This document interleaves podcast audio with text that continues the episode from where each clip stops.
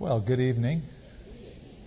If you open your Bibles to John's Gospel, chapter 14.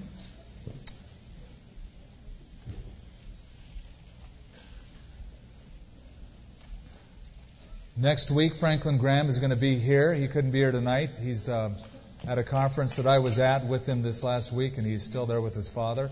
But uh, he'll be in next Saturday night and Sunday morning. Now, a word to anyone who's listening by radio and thinks I'm going to come 11 o'clock service or 9:30 service. We already have 800 people or so in overflow on those two services. That is, people who can't fit in the auditorium but watch it by closed circuit somewhere else. I would advise that first service Sunday morning or the service Saturday night would be your option to come to because there's just a little more breathing room and uh, you get a better chance. And I would um, also encourage you to bring somebody who is unsaved. Does, do any of you know anybody at all who's unsaved?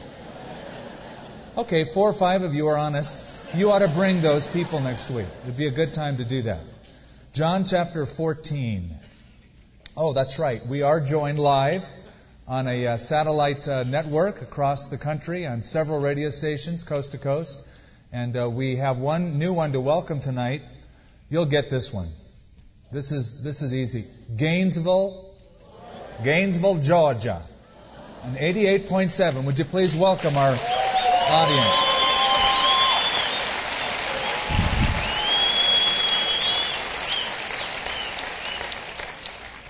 you have heard a few minutes ago an excellent example of musical harmony as Michael was leading the worship group and the kids came out as well. And these voices blended beautifully together to complement the main note, the melody.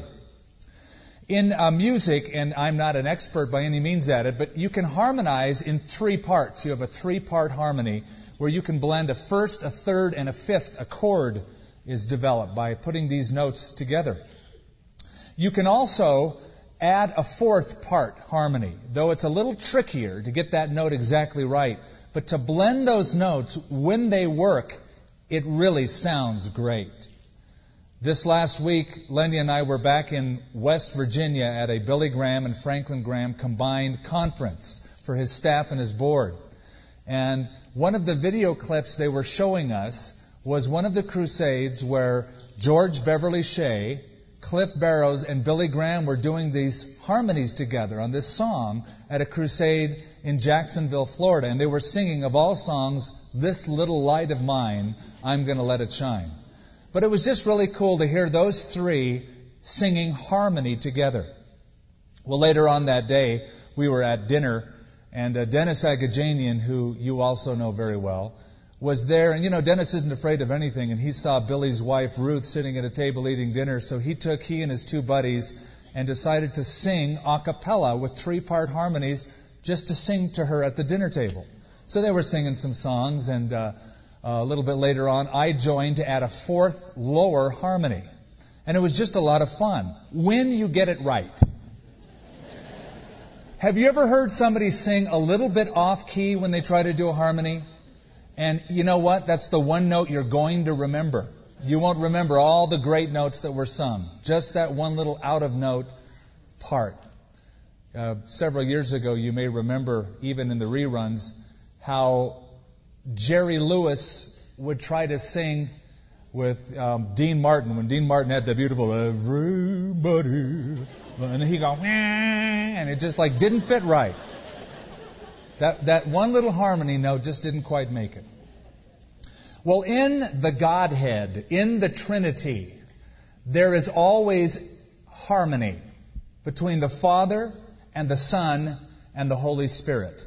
There is never a problem getting the minds and the wills of the harmony of the Trinity to match perfectly. We get a hint of that in Genesis 1 where we read, God said, Let us make man in our image, after our likeness. There's a little kind of a window into the communication of the Trinity, inner Trinitarian communication. Let us make man in our image. You never read about the Holy Spirit saying, well, wait a minute, I disagree. Or the Son saying, well, can we vote on that? There was perfect accord, and there is always perfect accord. Not so in our lives. And if our life is out of tune, I propose to you, we're the ones singing off key. And we want to look at that tonight in John chapter 14, some familiar verses. Beginning in verse 15, Jesus said, If you love me, keep my commandments. And I will pray the Father, and he will give you another helper, that he may abide with you forever. The Spirit of truth, whom the world cannot receive because it neither sees him nor knows him, but you know him, for he dwells with you and shall be in you. I will not leave you orphans, I will come to you. In that passage, all three members of the Trinity are spoken about in relationship to those disciples in the upper room the Father, the Son, and the Holy Spirit. Now, tonight, I'm not here to unravel all the mysteries of the Trinity. I couldn't if I tried. I want to be more practical. Rather than unraveling the mysteries of the Trinity, I would like to unveil the ministry of the Trinity in your life. And though the bulk of the text deals with the Holy Spirit and the believer, there is a hint at the roles that the Father, the Son, and the Holy Spirit play in harmony together with our lives. You might say that God the Father is like the great composer. The Son, Jesus Christ, is sort of like the first violin, the main character that we see. And then there's the Holy Spirit who is the conductor bringing harmony with all of our parts. We take our cues from Him. Because it is God's will, it is God's song, our part is to cooperate with the conductor, not to rewrite the score, not to ad lib, oh, I'd like to play this little part, or to say, excuse me, but I'd like to be the conductor here for a while. It's not our role. Our role is to simply say yes, obey, cooperate. Let me read you a little story about somebody who tried to be the conductor, who really shouldn't have been. He wanted to conduct, the story begins, but his conducting style was idiosyncratic. During soft passages, he would crouch extremely low. For loud sections, he would often leap into the air, even shouting to the orchestra. His memory was poor. Once he forgot that he had instructed the orchestra not to repeat a section of music. During the performance, when he went back to repeat the section, they went forward, so he stopped the whole piece, hollering, Stop! That's wrong. That will not do. For his own piano concerto, he tried conducting from the piano. At one point, he jumped from the bench, bumping the candles off of the piano. At another concert, he knocked over a choir boy during one long, delicate passage, he jumped high to a cue, a loud entrance, but nothing happened because he had lost count and signaled the orchestra too soon. As his hearing worsened, musicians tried to ignore his conducting and got their cues from the first violinist. Finally, the musicians pled with him to go home and to give up conducting, which he finally did. His name Ludwig van Beethoven. Great musician, one of the world's best composers, but the beauty to the operation of music is cooperation. Not trying to do it all yourself. And we could learn a lesson from that. We need to cooperate with what the Holy Spirit is doing. Let's begin with the first role, the Father's part. I turn your attention to verse 16. I'm going to sort of start there and work our way through rather than verse by verse, person by person, beginning with the Father. His role is that of provider. For Jesus said, And I will pray the Father, and he will give you another helper, that he may abide with you forever. The word give means to furnish, to supply what is necessary. The Father provides the musical score. The Father is the great provider. In fact, as we go through the whole Bible, we see that one of the principal roles of God as the Father, the first person of the Trinity, is to provide everything we need in life. Here's a few passages. He's pictured as the giver of life in 1 Timothy chapter 6 verse 13, God who gives life to all things. To Israel in the Old Testament, he said, I'll give you the land, I'll give you rest from your enemies, I'll give you rain. God will give his beloved sleep. Then also in Ecclesiastes 2, God is seen as the giver of satisfaction in life. God gives wisdom and knowledge and joy to a man who is good in his sight. God is the giver of man's productive will. Deuteronomy chapter 8, God gives you the power to get wealth. John 3:16, the most famous passage of all, he gives his only begotten son because he so loved the world. And here he is said to give another helper, the Holy Spirit. One of the first names of God in the whole Bible was Jehovah Jireh, which means the Lord will provide. Genesis chapter 22. And so it's right that we sing sometimes in the doxology, Praise God from whom all blessings flow. He is the source of all provision. Or, in our analogy, the great composer who gives the, the musical score of his love and all the benefits included to us. And then Jesus taught us to relate to our Father as provider. He said, When you pray, pray this way Our Father who art in heaven, hallowed be your name, your kingdom come, your will be done on earth as it is in heaven. Give us this day our daily bread. Now, to us in the West, to pray, give us this day our daily bread, seems a little out of place. When was the last time you asked that God would give you your next meal? Most of us aren't worried about that. Most of us in this culture are on diets. We don't say, Oh Lord, please, I need my next meal. We say, Lord, I'm about to eat a meal. Restrain me, Lord from making an absolute pig out of myself.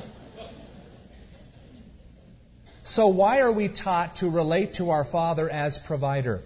Because when we do that, we acknowledge that God is the source and we depend upon Him. It all comes from God. That's God's proper place. He provides. And God does pretty good, doesn't He? I mean, He provides us lavishly, He treats us well. David said, My cup runneth over. I hope you can say that because it does. Yet I speak to some Christians and it's like, My cup leaketh under. God, as the provider, gives you even more than you need. Dr. Wilbur Chapman, who was a great Bible teacher years ago, one of his favorite stories was a true story about a man who at one time was a beggar at a Pennsylvania train depot. And he was asking people for money, panhandling one evening, and he tapped a man on the shoulder, said, Excuse me, can I borrow 10 cents or would you give me 10 cents? As the man turned around, the beggar noticed it was his own father that he hadn't seen for years. And the beggar said, Father, do you recognize me? And his father gave him a huge hug and said, You want 10 cents? Everything I have is yours. Now imagine, here's a guy asking his father for a dime when for 18 years his father had been looking for him to give him everything he owned. God is a lavish provider. He gives. And here he is said to give the Holy Spirit. And that's what Jesus is principally referring to here. I will pray the Father, and he will give to you the person of the Holy Spirit. The Holy Spirit in Acts 1 and 2 is called the gift of the Father. Jesus said in the Gospels, If you, being evil, know how to give good gifts to your children, how much more will the Father give the Holy Spirit to them that ask Him? So, God's part is He is the provider of all, the giver. What's our role to be? To receive the gift. When somebody gives a gift, you receive it. Have you received God's gift of salvation in Christ? Have you received the control of the Holy Spirit in your life? If that's His role, that's our response. Second is the Savior's part. And that is the role of intercessor. Same verse, but look at it. And I will pray the Father, and he will give you another helper that he may abide with you forever. Here now, Jesus is saying, I'm going to ask. Pray is the word he used. Urge would be another translation. Implore. Or perhaps better yet, prompt. I'm going to prompt the Father. And in response to my urging, my prompting, the Father is going to give you the Holy Spirit.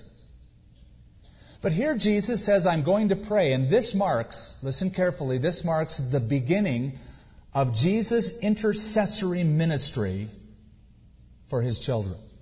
You know, while Jesus was on the earth, we know that he prayed. In fact, the Bible said he was one time, a couple of times, spend all night in prayer to God. In John chapter 17, we, we get to eavesdrop on that prayer. He prays for the apostles. He prays for their future. Lord, I pray for those that you have given to me. And then Jesus skips ahead and he prays for us. Did you know that? He prayed for you. I think it was in verse 20 where Jesus starts saying in John 17, Not only do I pray for these alone, that is the disciples, but I pray for all of those who will believe on me through their word. That's you. You believe in Jesus through the word of the apostles. And what you should know tonight is Jesus is still praying for you. That's what he's doing tonight. This is part of the unfinished work of Christ. You know, we talk so often about the finished work of Jesus Christ, which is salvation on the cross. He said on the cross, It is finished. What is finished? The work of salvation. He would pay for it. You can't add to it. It's done. But we sometimes neglect the unfinished work of Christ. He ascended to the right hand of his Father when he rose from the dead. You might ask, well, what's he been doing up there all this time? He's been talking to the Father about you, praying for you. Romans 8 says, He is at the right hand of God, and He also makes intercession for us. The book of Hebrews says He always lives to make intercession for us. In 1 John chapter 2, it says, If we sin, we have an advocate with the Father, Jesus Christ the righteous. He's your advocate. Better translation, defense attorney. Pleading your case. You ask, well, why do I need an attorney? Well, because there's a devil. And because there's you. And the devil, one of his names is called, he's the accuser of the brethren, Revelation 12, right? Who accuses them before God day and night. So Satan's out there looking for evidence against you to show the Father. And you know what? He doesn't have to look very far. It's not like he has to make up lies. He just has to give the evidence, the truth. Brings it before God and accuses you. Okay, God, there's your Christian. Look at him. Look what he's done. Look what she's done. Now, what are you going to do? You're going to plead your own case? The evidence is there. The accusations, so many of them are true. Oh, I'm not a sinner, God. Please, don't even try. So you have a lawyer, a defense attorney, an advocate who comes into the courtroom of heaven as Satan is accusing you, so to speak, and says, based upon the merits of my shed blood, Dad, we should let this person be acquitted. And the gavel goes down, and God says, You're forgiven. You have an advocate, an intercessor. So the unfinished work of Jesus pleading to the Father in heaven is based on the finished work of Jesus while he was on the earth. How does that make you feel? You're on Jesus' prayer list. I mean, how can you lose? You know, somebody will say, Skip, I've been praying for you. And you know, I am honored by that. But I know that Jesus is praying for me. That's awesome. I read a story about a man who, during Lincoln's presidency, was seen outside the White House when you could congregate outside the White House. And he was sitting in a chair at one of the gates at 1600 Pennsylvania Avenue, and this man was weeping. A little boy came by and noticed this older guy sitting there with tears in his eyes and said, What are you crying for? The man said, My son, who is in the army, has just been sentenced to be shot, to be killed, because he deserted his post. I know that Mr. Lincoln is a kind president, and I know that if I could speak to him and tell him all of the things that happened that caused him to desert his post, I'm sure he would pardon my son. But I can't get through the gates. The guards won't let me through. And the little boy said, I'll take you to the president. The man said, What? You? Who are you? He said, I'm the president's son. He said, I can come in and see him anytime I feel like it. Let's go. And so it is said that they went in and he pleaded his case and his son was set free. Now, Jesus Christ says to you, I'll take you in to see my Father. I'll plead your case before the Father. I will ask the Father on your behalf. And so while the principal text here deals with the ministry of the Holy Spirit, we see the role of the Father is to provide, the role of the Son, and it's an ongoing ministry, is to intercede, to plead. Now let's look at verse 16. This is the Spirit's part. He is the helper. And I will pray the Father, He will give you another helper, that He may abide with you forever, the Spirit of truth, whom the world cannot receive, because it neither sees Him nor knows him, but you know him, for he dwells with you, and he shall be in you. I will not leave you orphans, I will come to you. I want you to notice something about the text. When Jesus refers to the Holy Spirit, he uses words like he, him, and whom. Those are words of a person, personality, not it, that, but he, him, whom. These are words that designate personality. The Holy Spirit is not a force.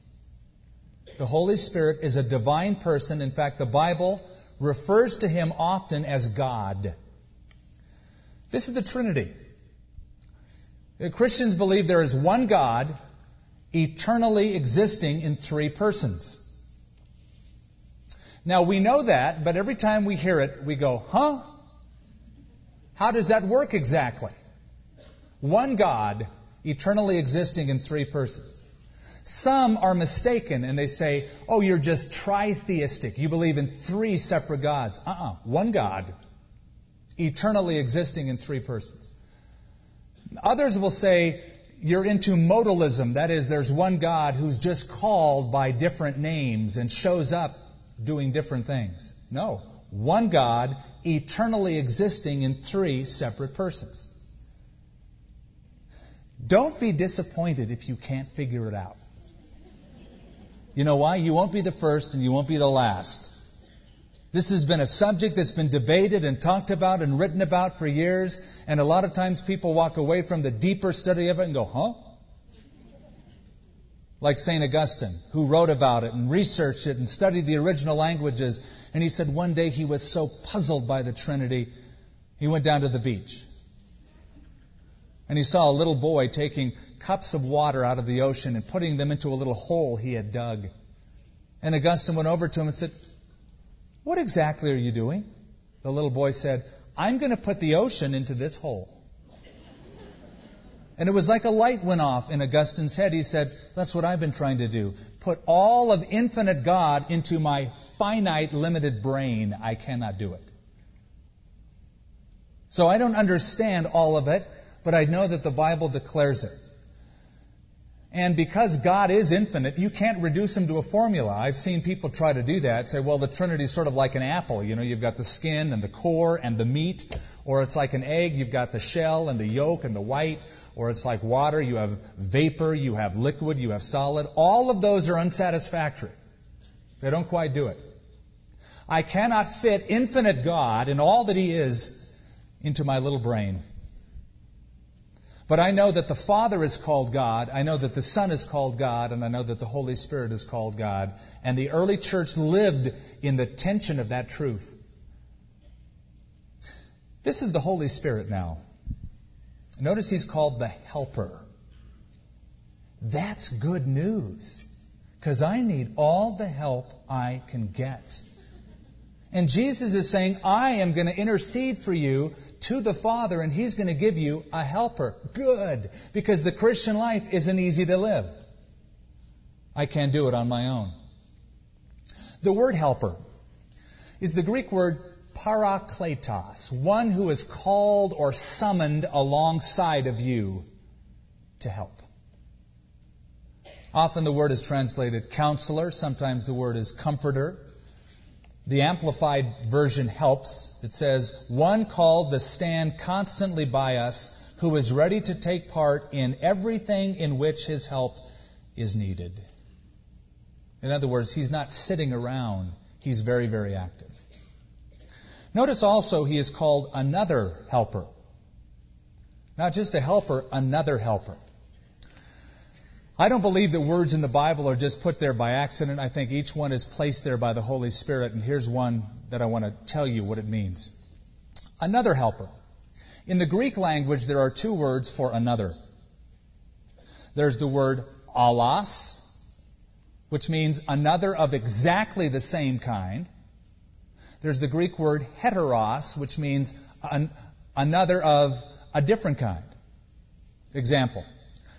Somebody's in your car, or you're driving along, or at your house, and you, you put in a CD. Hey, listen to my music. And they go, Oh, that's really cool. I like that music. That's a great CD. I'd like to get one. You pull the CD out and you give it to them. You say, Here, take it. It's yours. It's a gift. So you go back to the store and you say to the clerk, I was here the other day and I bought that CD. I would like another. In other words, I want another of the same kind allos, not heteros, another one, but exactly like the first one. So they give you another one. You take that one home and play it, but let's say there's a defect. It skips or it doesn't play. So you take it back to the store and you say, Excuse me, this thing is defective. I want another. You would use, if you were Greek, the word heteros, another one of a different kind. In other words, I don't want a smudge on it. I don't want it to skip. When Jesus says the Father is going to give you another helper, it's the word allos, One of exactly the same kind. All that I have been to you, the Holy Spirit will be to you. As you have relied upon me all of these three and a half years, you're going to be able to rely now upon the Holy Spirit. In fact, verse 18, it's beautifully put I will not leave you orphans. I will come to you. In ancient Judaism, disciples who lost their, their mentor or their rabbi were often called orphans. If their rabbi died and they had no mentor, they were designated as spiritual orphans. Jesus is saying, I'm not going to let that happen to you. And the fulfillment of Him coming to them is in the person of the Holy Spirit. I'm going to send you another, allos, parakletos, comforter one like me who will be everything to you that I am to you. Something else to notice about this helper. He's a permanent helper. Verse 16. He will abide with you forever. How long was Jesus with them? Three, three and a half years. The Holy Spirit isn't going to leave after three and a half years, guys. He's not going to be here for a decade or two and then leave. It'll be a permanent ministry. He'll dwell with you forever. Verse 17, He dwells with you, and notice, shall be in you. Later on in Acts 1, Jesus will say, The Holy Spirit will come upon you. So that's the relationship, you might say, we have to this, this other helper. He's with us, He's in us, and He comes upon us. I think I can help by saying He comes after us to make us saved. He comes into us to make us sanctified, and He comes upon us to make us sensational. That is, He empowers us to do His work. The Holy Spirit is with us before we're saved. He's the one who says, You need Christ really bad. Look at your life, it's empty. You need salvation. You can't make it on your own. That's the Holy Spirit convicting you. When you say yes to Jesus, the Holy Spirit comes within you to make you holy, sanctified, changed, different. But then the Holy Spirit will come upon you, empowering you for service. Not only that, not only is he a helper, not only is he another helper, not only is he a permanent helper, he's a reliable, accurate helper. Jesus calls him the Spirit of truth. The Spirit of truth. The Holy Spirit of God is the source of all truth. Meaning, if you want the truth about God and the truth about you, it comes by the revelation of the Holy Spirit, as seen even in the Scriptures. Look over at uh, chapter 16, uh, beginning in verse 7. We get a little bit of light shed on that. Nevertheless, I tell you, it is to your advantage that I go away, for if I do not go away, the Helper will not come to you. But if I depart, I will send him to you. And when he has come, he will convict the world of sin, and of righteousness, and of judgment. Of sin, because they do not believe in me. Of righteousness, because I go to my Father, and you see me no more. Of judgment, because the ruler of this world is judged. I still have many things to say to you, but you cannot bear them now. However, when he, the Spirit of truth, has come, he will guide you into all truth. For he will not speak on his own authority, but whatever he hears, he will speak, and he will tell you things to come. He's a reliable helper. Apart from the Holy Spirit, we cannot know the truth about God or the truth about ourselves. How can you tell if a person's filled with the Holy Spirit? You say, I know. He, he acts really charismatic and he jumps around and he speaks in odd languages or, or says cryptic kind of things. Well, one of the ways is that he speaks truth. He's called here the Spirit of Truth. And I would say balanced truth. He doesn't emphasize one portion of truth over the other. You won't get harmony in your Christian life if you pluck one string of truth and negate the rest of it. That's why it helps to go through the whole Bible and get God's balanced teaching on every single subject. So, one of the marks of the Holy Spirit is the truth and a love for the truth. A boldness for the truth. You're not ashamed of the truth. Charles Spurgeon, the great Victorian preacher, said, If there were only one prayer that I might pray before I died, it would be this Lord, send thy church men filled with the Holy Ghost and with fire. People unashamed to proclaim truth. Then finally, he's an exclusive helper. Notice this. Jesus says, The Spirit of truth, whom the world cannot receive because it neither sees him nor knows him, but you know him, for he dwells with you, and he shall be in you. At this very moment, in this very room, there are radio waves and television waves. They're here. There's music right now in this room, and there are pictures right here. Some good, some not so good. We, we don't pay any attention to them, but we would if we had a receiver. If we had a receiver, then we'd notice them. And the reason many times the unsaved un, doesn't notice the Holy Spirit is because they haven't received the truth. They haven't received Jesus Christ. The world doesn't know the Spirit of God.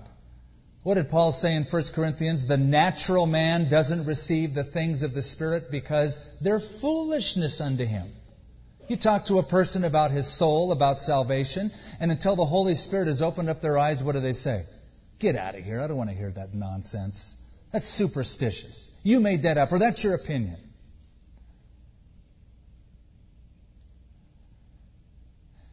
Sometimes we wonder when we share with unbelievers and they don't receive Christ, we think, why don't they get it? Are they blind?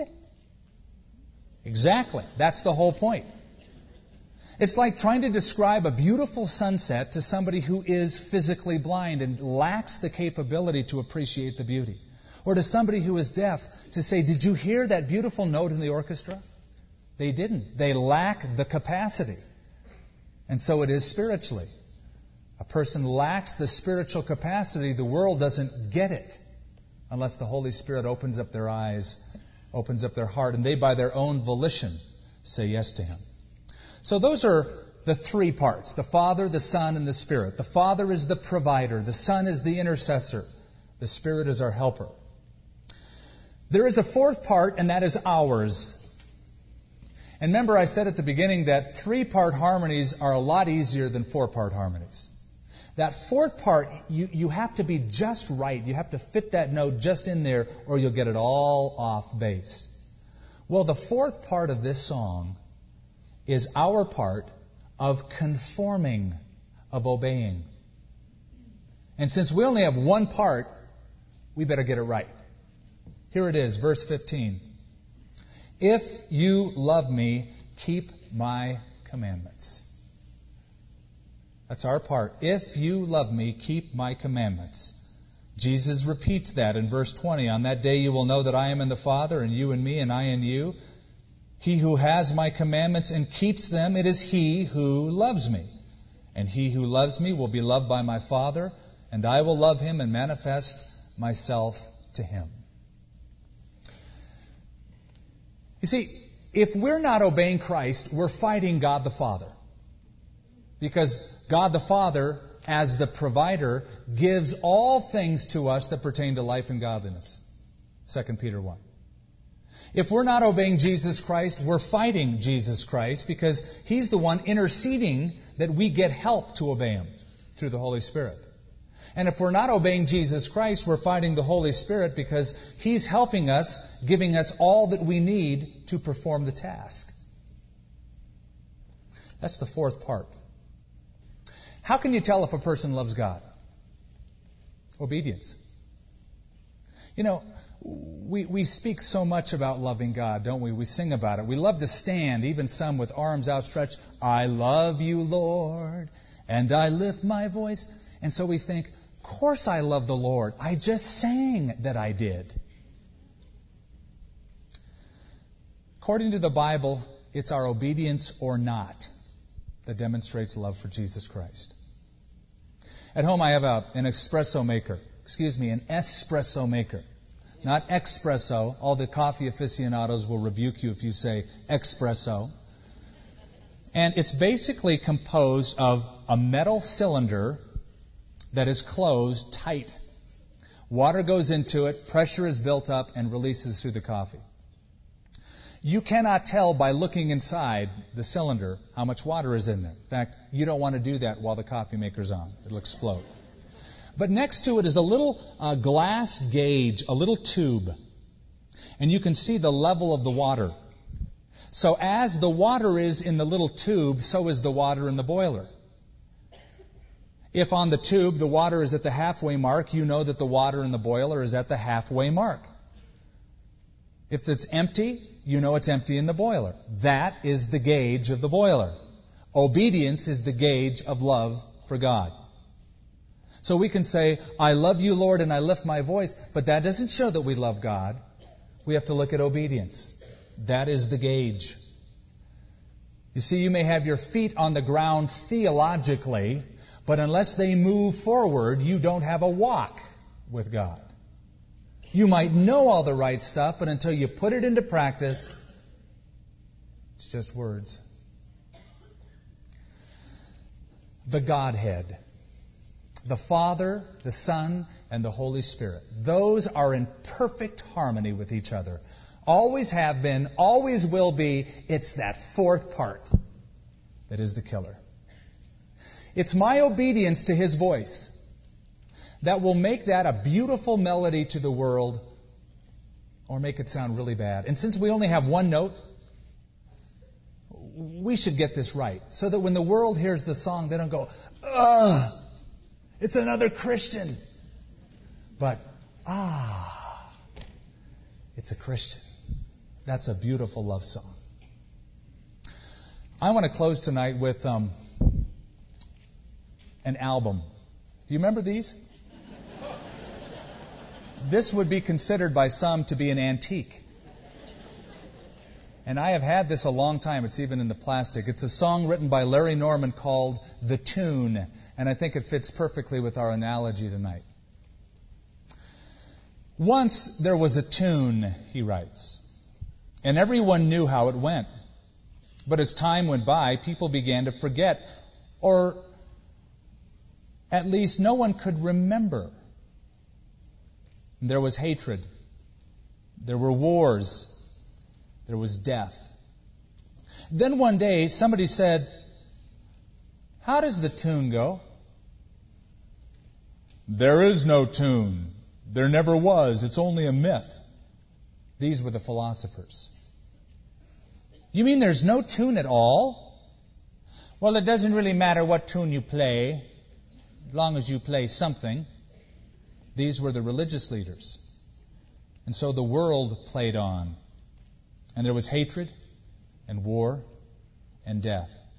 Then one day, the people became weary of this song, and they sat down on the side of the hill, and suddenly they heard a very strange voice. And somebody said, That sounds like the tune. There is no tune. There never will be. Well, it doesn't really matter what tune you play as long as you play something and you don't hurt anybody, especially me. But the people listened. And a man appeared before them with a smile on his face and a sad look too. And he was singing the tune. And some of the people began to sing along. And the people who loved him decided to follow him, but the people who hated him decided to kill him. And they did. And when it was finished, they went back to their houses of philosophy and religion, and they sat down to their tables to eat and to drink. Suddenly they were interrupted by a familiar voice. And they ran to their windows and looked outside to see who it was. It was him. And they became confused and afraid, and they wondered how they could be rid of him once and for all. And while they were watching him, something very strange happened. How did he do that? They said. I don't really know, but he's gone. And when trouble goes, you don't ask where. He'll never return again, ever. I hope. Yet again, they were interrupted. This time, they ran out into the streets to lay hold of him, but they couldn't find him. Just a lot of people smiling. They all knew the tune. And when the people made a mistake, they stopped and they listened. That's how they knew the tune because they listened. And if you listen, you will hear it all around you. Just listen to your radio, watch television, listen to the leaders, authorities, governments, the experts. But if you really listen, you can hear another tune. But you have to listen quietly, and you have to listen every single day. In the midst of the world's voices, there is God's love song being played, the Father, the Son, and the Spirit in perfect harmony together, inviting you to join along and be the fourth part. And all it takes is, yes, I will obey him. When he says something and I read it in the Bible, I'll obey him. When he says something about my personal life, yes, I'll obey him. When he says something about my family life and my role in the family, yes, I will obey him. And the world will go, ah, music to my ears. Heavenly Father, I pray that we will not tamper with your beautiful song of love. You are the provider. You've given us the score. You provide life. You give us everything we need in life.